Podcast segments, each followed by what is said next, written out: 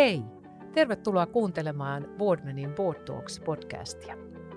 Verkostomme toiminta perustuu vahvasti arvoihimme opi, jaa ja uudistu. Niin Boardmanin kuin Board Talks podcastin tarkoituksena on jakaa oppeja sekä kehittää omistajuuden ja hallitustyöskentelyn osaamista Suomessa. Vieraita haastattelemassa meitä on kaksi. Minä olen Laura Raitio ja olen yksi Boardmanin partnereista. Ja minä Taru Lindeman ja olen Boardmanin toimitusjohtaja. Tässä podcastissa keskustelemme kokeneiden yritysjohtajien ja omistajien kanssa heidän hallitustyöskentelykokemuksistaan. Lisäksi pääset syventymään vieraidemme näkemyksiin siitä, miten omistajien, hallituksen ja johdon muodostama päätöksentekoketju voi parhaiten tukea yrityksiä kohti menestystä.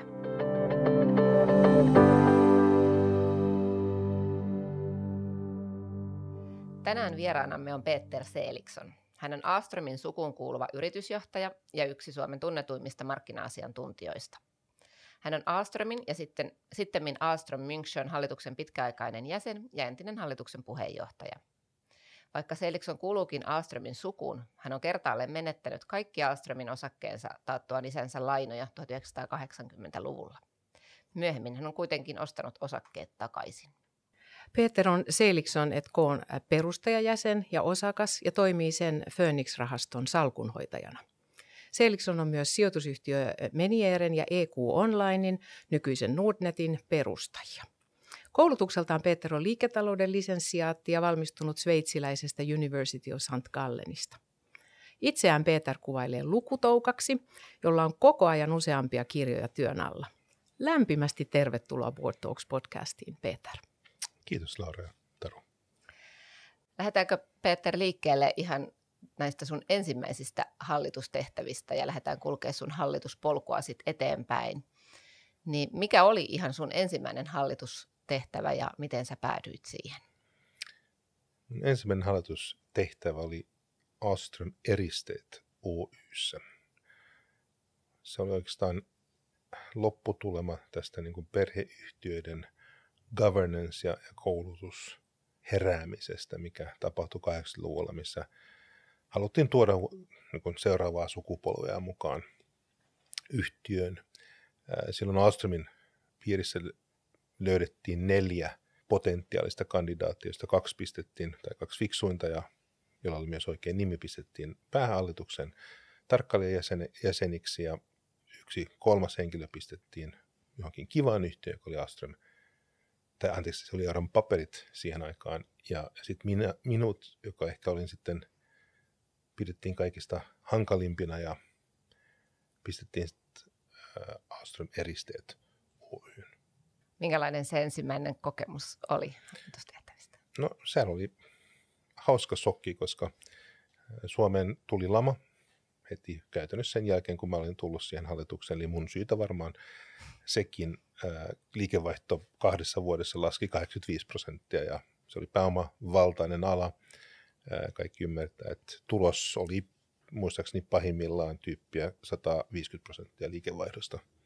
Oi, mielenkiintoinen ja opettavainen paikka varmasti. Ehdottomasti. No, mitä sitten sen jälkeen? Minkälaisia hallitustehtäviä sulla on ollut vuosien varrella ja mitä sä oot niistä oppinut? No, kun tuosta jo ehkä voisi vetää sen johtopäätöksen, että on, joko, joko minä aiheutan ongelmia tai ongelmat etsii tai etsiytyy minulle, niin, niin etenkin Astron sfäärissä hän, hän jatkoin sitten Oaklund Traussingin, joka sekin oli silloin, miten sitä voisi kuvitella, äh, kuvailla, ongelmayhtiö monella tavalla, koska se nimenomaan se Ruotsin päästä tullut Oaklund Traussing, siis siihen liitettiin euron paperi Suomesta, joka oli ihan hyvin menestyvä firma siihen aikaan, ja sitten moninkertaisesti isompi Oakland Rousing liitettiin siihen. Sekin oli valtava turnaround viisi vuotta.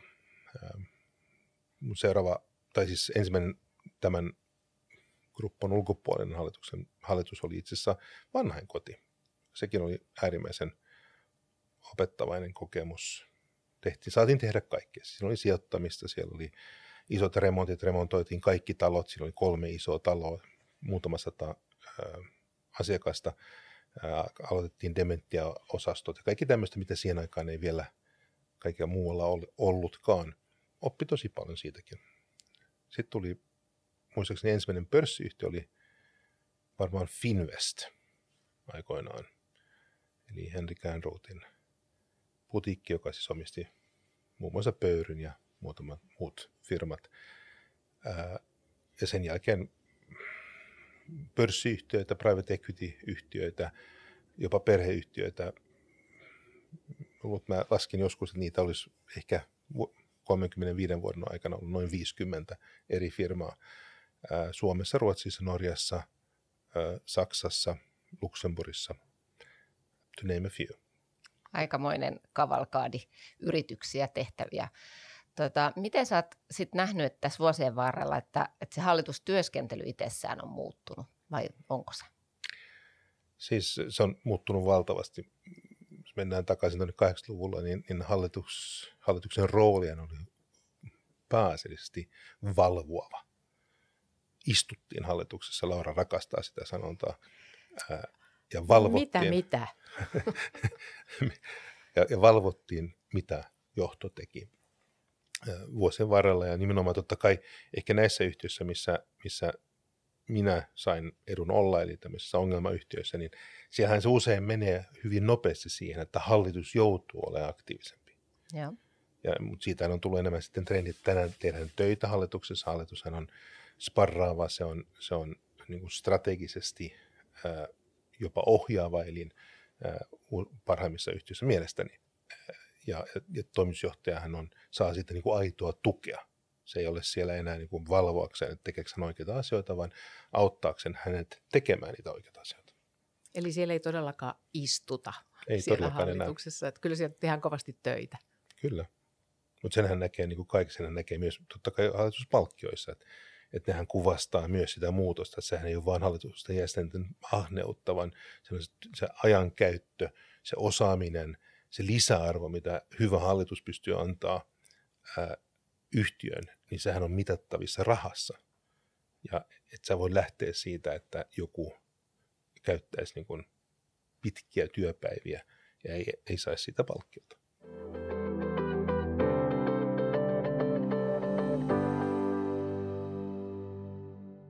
Sä oot tehnyt tosi pitkän karjäärin nimenomaan tässä omistajat, hallitusjohto ketjussa, niin että sä oot nähnyt näitä eri rooleja. Niin puhutaan vähän siitä, aloitetaan vaikka tämmöisellä määrittelytehtävällä, että miten sinä määrittelisit aktiivisen ja osaavan omistajan? Siis ainahan toitotetaan sitä, että kun puhutaan esimerkiksi omistusyhtiöistä, myös Alstrom Capital sanoo, että, että me omistetaan yhtiöitä niin kauan kuin me ollaan paras omistaja. Mutta mun mielestä niin tähän pätee kaikkiin omistajien. Sun kannattaa omistaa jotain vain niin kauan, kun sä oot hyvä omistaja tai paras omistaja tälle assetille tai tälle firmalle. Se, että sä oot hyvä omistaja, niin se tarkoittaa se sitä, että sä myös, sun joku näkemys siitä, mitä sille firmalle pitäisi tehdä tai mihin suuntaan se on menossa. Että sä pystyt katsomaan päältä, että meneekö siihen oikeaan suuntaan. Jos sä vaan olet, niin se ei välttämättä ole hyvä niin kuin omistaja. Mm, se on aika se on haasteellinen tehtävä sit löytää se, että mikä se on se omistajatahto, mikä on se sun näkemys, millä tavalla sä viet sitä siellä ketjussa eteenpäin. Minkälainen kokemus sulla on siitä, kun on näkemys, niin miten sen sieltä omistajasuunnalta saat vietyä läpi koko ketjun? Mä luulen, että mä oon sitä myös omalle perheelleni tässä aina toitottanut, että varmaan tässä maassa mulla on parhaimpia kokemuksia siitä, miten tiiliskiveä niin kuin painetaan eteenpäin narulla. Okei. Okay. useinhan se on sitä. Mutta kyllä sen, senkin keksii, että miten sitä tiileskiveä saa painettua eteenpäin sillä narulla. Mutta tota, kun sulla on sitten se naru ja sä yrität nyt sitä tiiliskiveä työntää eteenpäin, niin jonkunlainen joukkuehan siellä on täytynyt omistajataholta istua alas ja miettiä, että mitkä on ne aihepiirit, mitä sitten viedään eteenpäin. Niin miten se omistajatahto sitten parhaiten muodostetaan? No siis jonkunhan sen on pakko muodostaa. Sittenhän sen voi ryhmässä puida ja sen voi kehittää. Mutta mä luulen, että se on hirveän tärkeää ymmärtää sen omistajana myös jossain vaiheessa, että, että tiileskiveä on parempi vetää narulla kuin painaa. Mm, niinpä. Eli, eli jossain vaiheessa on pakko joko kiertää sitä tiileskiveä sinne niin etupuolelle, tai sitten on pakko kävellä sen yli ja vetää sen sinne etupuolelle. Ja nämä samat vaihtoehdothan on omalla tavallaan tässäkin, että joko sä kävelet sen ongelman yli, löydät sen ratkaisun, sit sä myyt sen ja saat joukot sen taakse ja sitten vedetään yhdessä eteenpäin. Mm. Jos sä ajattelet, sulla on kuitenkin tämä Alströmin sukutausta ja teitä on osakkaita, sanotaanko pilvin pimein, teitä on paljon. No, mä määrittelin sitä pilvin pimein, mutta, tota, mutta paljon. Alströmin Vesti nyt pistettiin kasaan, niin sinne tuli 223 henkilöomistajaa. Just niin, mutta siinä täytyy olla jonkunlainen troikka tai jonkunlainen triumfiraatti viemässä asioita eteenpäin ja muodostamassa ja sitten hakemassa sitä yhteistä ymmärrystä siinä tiimissä, että nä, tällä mennään. Kyllä, mutta sitten tullaan taas niin hallitustyöskentelyyn, niinhän se hallituksessakin. Eihän hallitus usein, siis toki hallitus yhdessä pui asioita, kehittää ja jalostaa, mutta jokuhan sinne tuo ne ideat, joko toimitusjohtaja tai sitten joku muu kertoo, antaa sen jutun juuren, mistä lähdetään kehittämään sitä ratkaisua.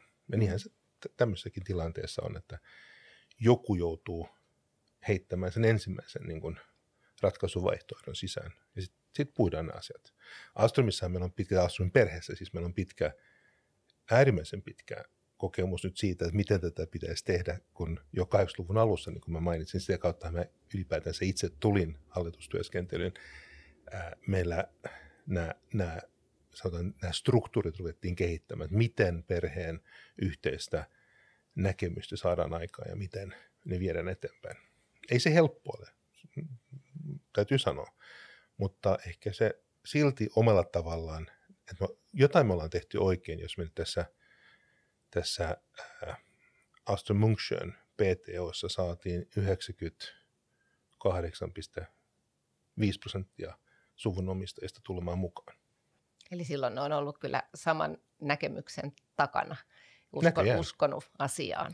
Pakko kysyä vielä, että oletko ollut Peter sellaisessa tilanteessa, että omistaja, hallitus, johto, joko kaikki ovat täysin eri mieltä tai, tai että joku osa tästä ketjusta on erimielinen Oletko ollut semmoisessa tilanteessa? Koko ajan. Koko ajan? Siis hei, mielipiteitä on aina monta.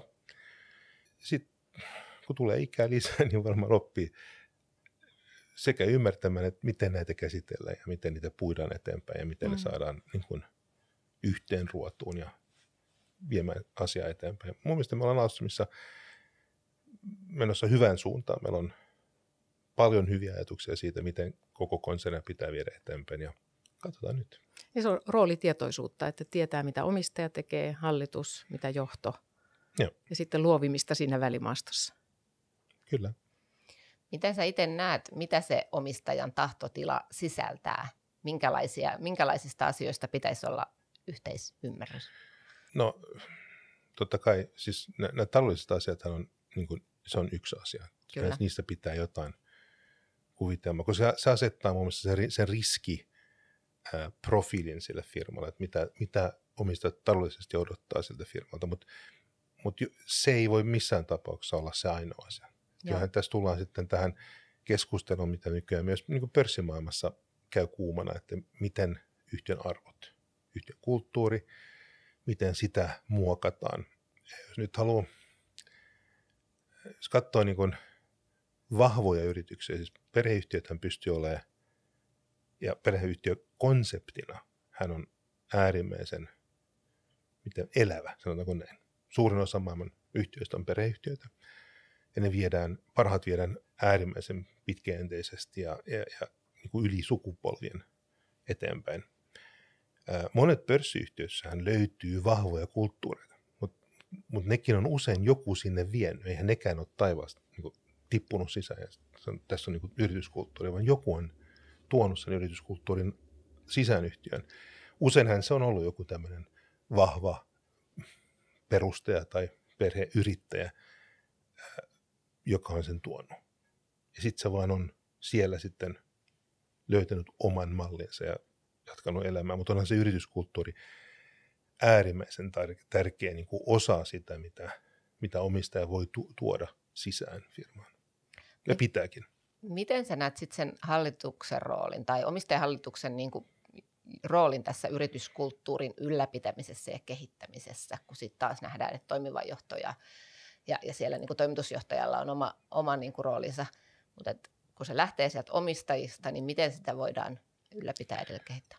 No, kaikillahan on oma, oma niin kuin, tämä on joukkuepeli, niin kuin on monta kertaa sanottu, ja kaikki, jokaisella on oma osansa tässä niin kehityskaaressa. Omistajahan usein on se pitkäjänteisin osa tätä. Mm. Toimitusjohtajathan hyvä, jos ne niin kuin, jaksaa viisi vuotta. Se on niin kuin, katsoa niin keski, keski-ikää samassa paikassa. Niin hyvä, jos on viisi vuotta tänä päivänä. Mm. Viides vuodessa hän et kulttuuria kyllä kehitä mihinkään. Eli toimitusjohtajan niin kuin, panos siihen yrityskulttuuriin on usein aika rajallinen. Ja. se on tullut sitten kauempaa, jos, jos firmassa on vahva yrityskulttuuri. Hallitus, vähän sama asia. Eihän sekään ole hirveän pitkä eteen. Että ne vaihtuu ne kaverit tietyn, se on kymmenen vuotta, sä oot istunut tosi pitkään. Mm. omistajat usein hän on sitten se, se, se, joka jatkaa. Ja, ja, ja kyllä se niin kuin, mutta mut sittenhän taas, eikö se ole sitä joukkoa, että jos sulla on vaan omistaja hallituksen, niin se, ei sekään vie minnekään. Mm. Sun pitää olla se tasapaino aina siellä hallituksessa, tuoda ne eri perspektiivit, eri näkökannat siihen. Mutta eikö tämä ole tietyllä tavalla vähän niin kuin liittymistä tarinaan? Et kun sulla on, esimerkiksi perheyrityksellähän voi olla kiehtova, hyvinkin pitkä hmm. tarina taustallaan pitkäaikaisesta, kymmeniä vuosia kestäneestä kehityksestä niin siihen on hieno liittyä sellaiseen tarinaan. Sitten jos tulet talon ulkopuolelta töihin tai tulet hallitukseen, niin ikään kuin viet viestikapulaa sen ajan eteenpäin. Ja sen voimavara on ehkä, en tiedä mitä itse tuumaat, käytetäänkö sitä tarpeeksi? Siis menestyissä yhtiöissä ehdottomasti. Jos katsoo niin kuin Yhdysvalloissa esimerkiksi niitä parhaimpia yhtiöitä, niin niillähän on äärimmäisen vahva yrityskulttuuri. Siellähän hyvin usein myöskään se toimitusjohtaja ei koskaan tuu ulkoa, vaan hänet kasvatetaan sisältä.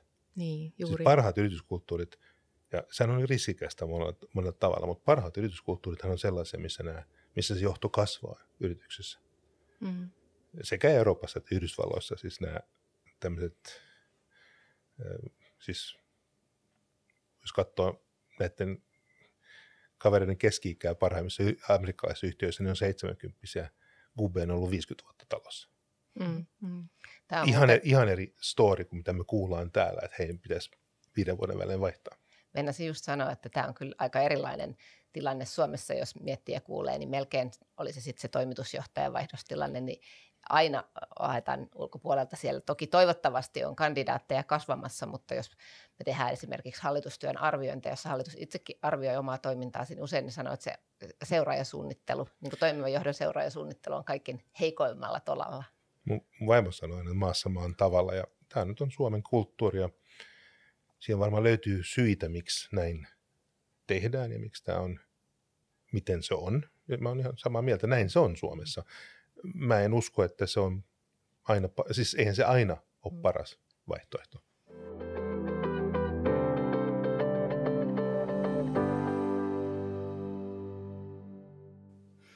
Sulla on kokemusta tosi pitkään tästä, niin kuin puhuttiin perheyhtiöistä, mutta yhtä lailla listayhtiöistä, private equity-yhtiöistä, niin raapastaan vähän tätä maailmaa. Mitä sieltä private equity-puolelta voitaisiin oppia tavoista toimia omistajat hallitusjohtoketjussa?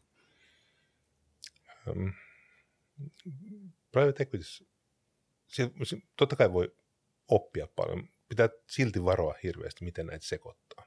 Mm. Että sä voit oppia tiettyjä asioita, mutta jos katsoo, niin kuin, jos, jos vähän kärjistetään asiaa, sanotaan niin kuin, sulla on private, private equity-yhtiö, sulla on pörssiyhtiö, sulla on perheyhtiö, niin, niin nämähän toimii kaikki vähän oman konseptin mukaisesti. Jos sä sekoitat näitä konsepteja kovasti, siitä ei usein hirveän hyvää tule.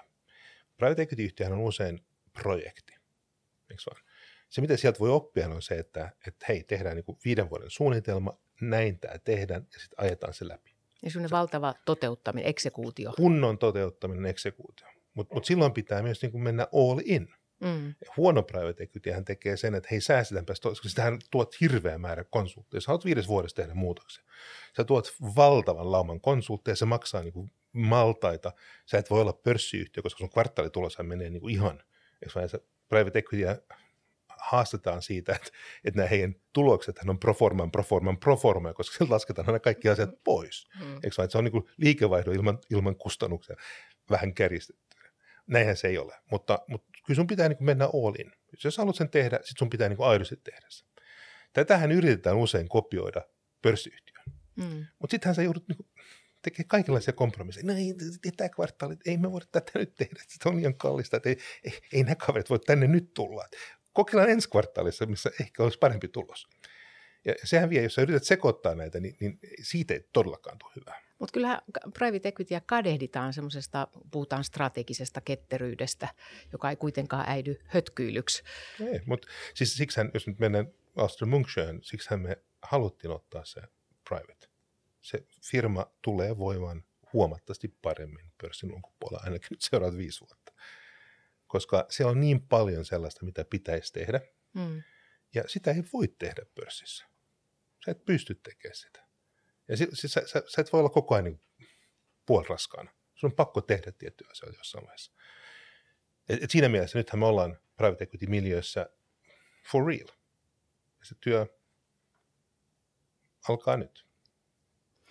Näetkö sitten eroa tuossa noiden eri yhtiöiden päätöksenteossa, kun johon tuohon ketteryyteenkin kun mietitään, niin että miten ne päätökset syntyy? Onko ää, tota, pörssiyhtiössä usein se niin ketju ja tietyt roolit, ja sitten puhutaan tästä ää, private sectorin troikka, mallista, jossa niin kuin on omistajan edustaja ja toimitusjohtaja puheenjohtaja niin kuin heti siellä nope- siis, Troikka-malli, siitä mä oon aina ollut iso fan. Mä luulen, että se, että sä kombinoit, siis siinä mielessä onhan mussakin ruotsalaisuutta. Mm vaikka suomen ruotsalaiset ei välttämättä aina ruotsalaisia, mutta kyllä munkin sukupuussa löytyy joku tuolta Ruotsin maalta, koska kyllä mä tykkään diskuteeraamisesta. Mm. Ja, ja se, että puhutaan asioista, niin se on jännä, että kun kolme ihmistä puhuu asiasta, niin saattaa löytyä jopa ratkaisuja, enemmän ratkaisuja, parempia ratkaisuja kuin kun yksi puhuu. Se, se monologi on omalla tavallaan vähän niin kuin hankalaa, kun etsitään strategisia ratkaisuja. Jos sä tuot siihen omistajan, Troikassa nimenomaan private equity on vahva omistaja. Kyllä. Se tuo sen, niin että pystytään pää, te, tekemään päätöksiä. Hallituksen puheenjohtaja, jos hän ei ole siis sama, mm. ja, ja toimitusjohtaja, niin se onhan se niin kuin äärimmäisen vahva niin kuin keskusteluklubi. Siinä pitää vain olla hyvin varovainen sitten taas, jos sen tekee pörssiyhtiössä, että sä et, sä, sä et voi sulkea muut pois, Näin koska just. koko sitä tiimeä tarvitaan. Ja sunhan pitää valita hallitus myös sen mukaan, miten sä rakennat sen troikan. Tämä on toinen asia. Suomessahan tämä diversiteetti hallituksessa on äärimmäisen huono. Meillähän on hirveä, koska Suomessa on vain kaksi diversiteetin niin kuin tekijää käytännössä, jos nyt vähän taas liioitellaan, on mies ja nainen. Mielestä se ei ole se mm. iso diversiteetin tuoja, vaan, eikä, eikä edes ikä, vaan mun mielestä enemmän henkilöisyys. Hen, eh, siis henkilötyyppihän tuo siihen huomattavasti enemmän osaamiset, Eikö vaan? Mä... Osaamis- ja älyllisyys, diversiteetti. Just näin. Mm. Se, se on mm. ehkä mun mielestä se tärkein tapa. Ja sitten kun sulla on tämmöinen troikka, niin sun pitää olla hyvin tarkka siihen, että miten sä rakennat sen, että sä aidosti tuo lisäarvoa siihen troikkan mm. työn te- tekemiseen. Kaikki ymmärtää omat roolinsa siinä, mm. siinä hallituksessa. Silloin saat toimivan hallitus, missä on hyvää keskustelua, saadaan aikaan hyviä ratkaisuja, joka sitten myös voidaan implementoida. Ja toimitusjohtaja saa siitä energiaa ja hän saa tukea siihen toteuttamiseen. Mutta mä palaisin vielä tähän, että jos on troikka, ja, ja tota, se työstää, vääntää, kääntää, tulee hienoja ehdotuksia, mahdollisuuksia, niin mitä sä ajattelet, että miten ne hallituksen muut jäsenet, miten ne niin kuin ottaa sen roolinsa, kun he ovat ikään kuin sen ydinpäätöksentekoryhmän ulkopuolella? Mutta sä et voi, sit sä et, sä, sä saa jättää, siis onhan, kaikissa hallituksissa on komiteoita. Kyllä. Eihän se tarkoita sitä, että mm. et, et, hei, et, et me, ei, me ei keskustella nyt niin palkitsemisesta, koska on palkitsemiskomitea päätökset tehdään hallituksessa. Meillä oli Astra Munksjössä, kun me pistettiin Astra Munksjö yhteen, meillä oli strategiatyöryhmä. Ja joka on vähän sama asia, koska Joo. minä olin siellä puheenjohtajana, niin kuin omistaja, niin kuin Hans, joka oli puheenjohtaja, oli mukana, ja Alexander Ehrnrooth toisena omistajana. Niin totta kai kaikki koki itsensä vähän ulkopuoliseksi alussa. Mm-hmm. Mutta mut sittenhän se on, niin tämä inclusionhan tulee siitä, että sä sitä aidosti viet, siis sä vaan valmistelet asioita. Eikö vaan, että saadaan niin oikeat asiat niin pöydälle. Koska kun me istutaan kahdeksan henkeä, tai alussahan meitä oli 12 henkeä Astromuksen hallituksessa, pistettiin nämä kaksi yhtiötä yhteen, että sä pysty 12 ihmisen voimin mm. keskustella nämä niin keskeiset asiat. Nää, tässä on nämä tärkeimmät. Mutta sitten kun sulla on ne, tuot ne sinne ja sitten sit keskustellaan. Silloinhan se antaa sitä lisäarvoa. Sitten muut saadaan mukaan siihen, saadaan niin kontribuoimaan ilman, että ne käyttää siihen sitten taas sitä koko aikaa, mitä siihen nämä muuta käyttää. Tämä on hyvä tapa, millä sä kuvaat sitä. Mun mielestä se on niin kiva vertaus miettiä sitä. Että siis useinhan nimenomaan puhutaan, että kuinka palkitsemisvaliokunta tai tarkastusvaliokunta tuo valtavasti lisäarvoa juuri tästä syystä, mitä sä nyt kerrot, että et, et saadaan valmisteltua kunnolla ja syvälliseen keskusteluun päästään ja sitten vasta tullaan hallitukseen. Mä en ole itse asiassa hoksannut ajatella noin päin, kun sä sitä kerrot, että niin kuin strategiavaliokunta voisi olla vähän niin kuin troikka. Mutta sehän on se troikka. Siis mm. mä yritin sanoa, että niin kuin parhaiten se toimii strategiavaliokunta troikkana. Joo. Ja sitten tuodaan niin kuin asioita, koska silloin saadaan niin kuin kunnon keskustelu aikaan ja oikeista asioista.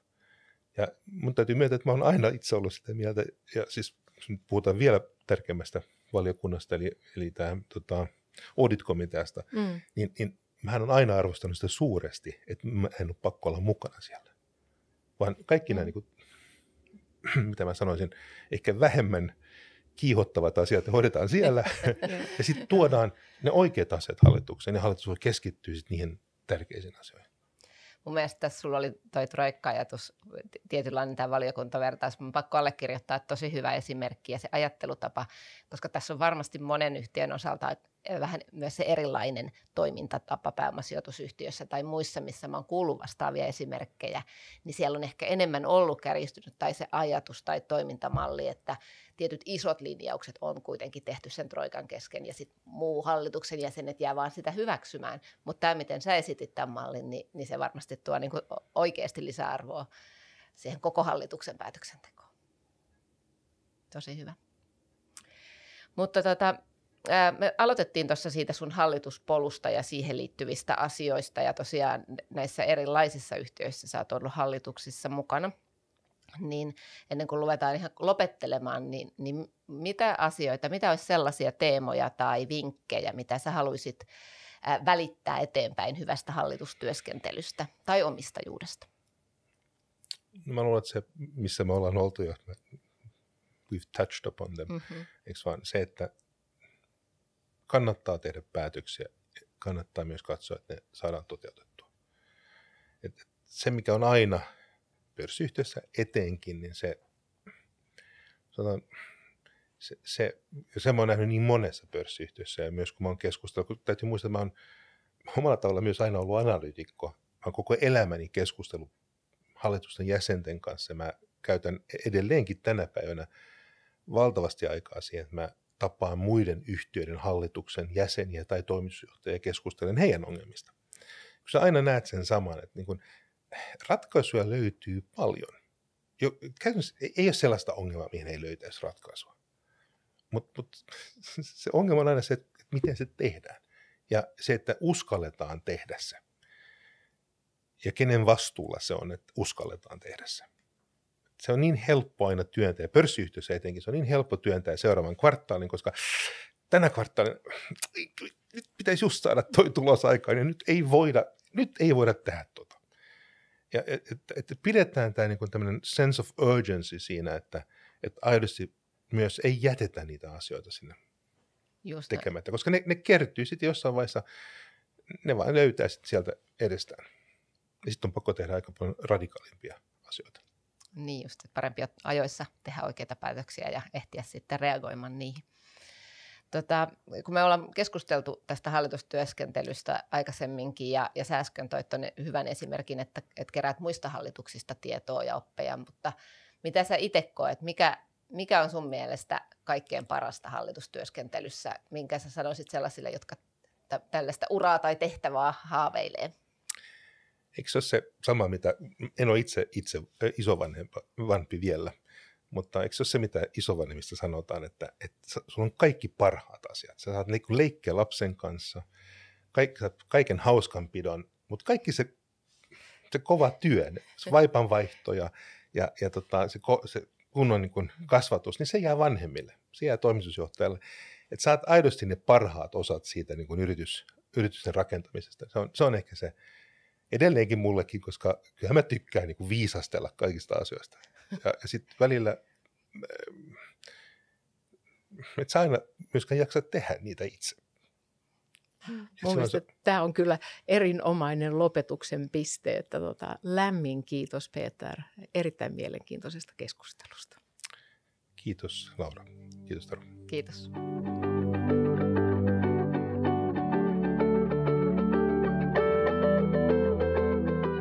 Haluatko kuulla lisää hallitustyöskentelystä?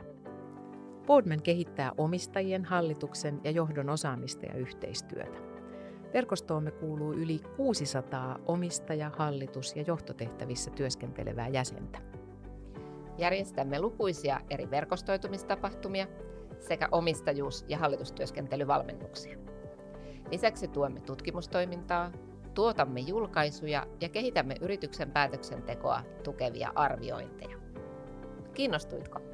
Tutustu Podman-verkoston toimintaan osoitteessa www.podman.fi ja tule mukaan.